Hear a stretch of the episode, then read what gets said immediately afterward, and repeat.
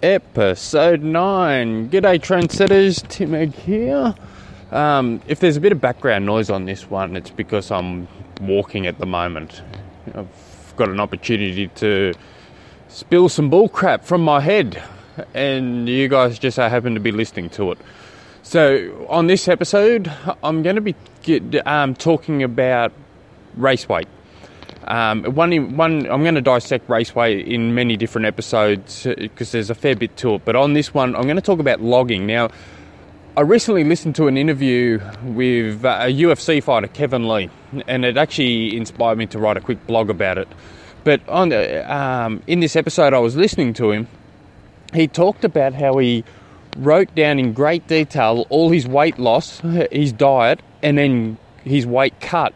Now, for the people who don't know the way these professional fighters work, they generally, they get their date on when they're fighting. They know the weight they have to be come fight day, and generally, these fighters weigh in super, super light than what they normally walk around on, just for that extra advantage against their opponent.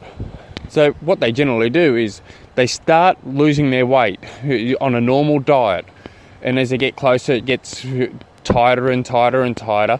And then so days before weigh-in, which is generally 24 hours before the fight, they've got to pretty well get rid of all the fluids from their bodies. And I can only imagine how hellish that would be, living in a sauna almost.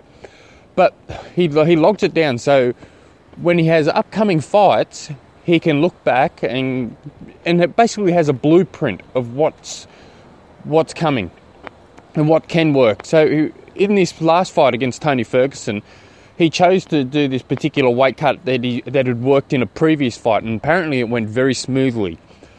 So he was following this weight loss, and then he found himself ahead of schedule.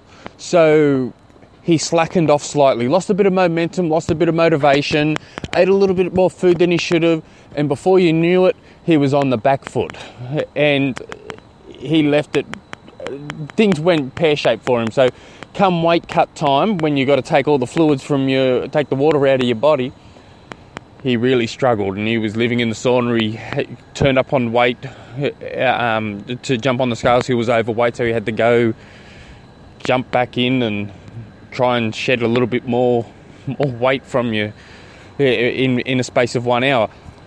But my point here is logging everything. Now, I've been logging stuff for yonks now, especially as I get close to races. I encourage athletes I coach to, but I've never heard it put like this, and it just makes perfect sense to do it this way. So you log absolutely everything down.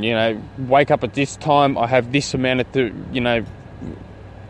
I have this oatmeal, this amount of grams of oatmeal, this amount of milk. I then go for a swim. Log everything down.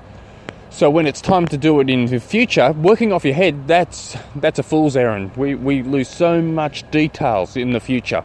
Like when we think, oh yeah, I think I did that. It went pretty smoothly, just to find out, probably didn't. This way, you know exactly what happened. You can even write down, I really struggled today. Man, I could have gone a Mars bar. Whatever it is. So you log everything down, and then you'll be able to see what's worked, what didn't. And then eventually, trial and error, you'll be able to come up with the perfect blueprint for future races. So you will know when to start, at what stages you'd expect to be at in your weight. So when come to race weight, hopefully things will just come smashingly well. And you can send me an email by going, my God, Tim, you're awesome. So that's the main thing I wanted to cover today, is logging everything down, rate, foods, water, just as much detail as humanly possible. So that's about it.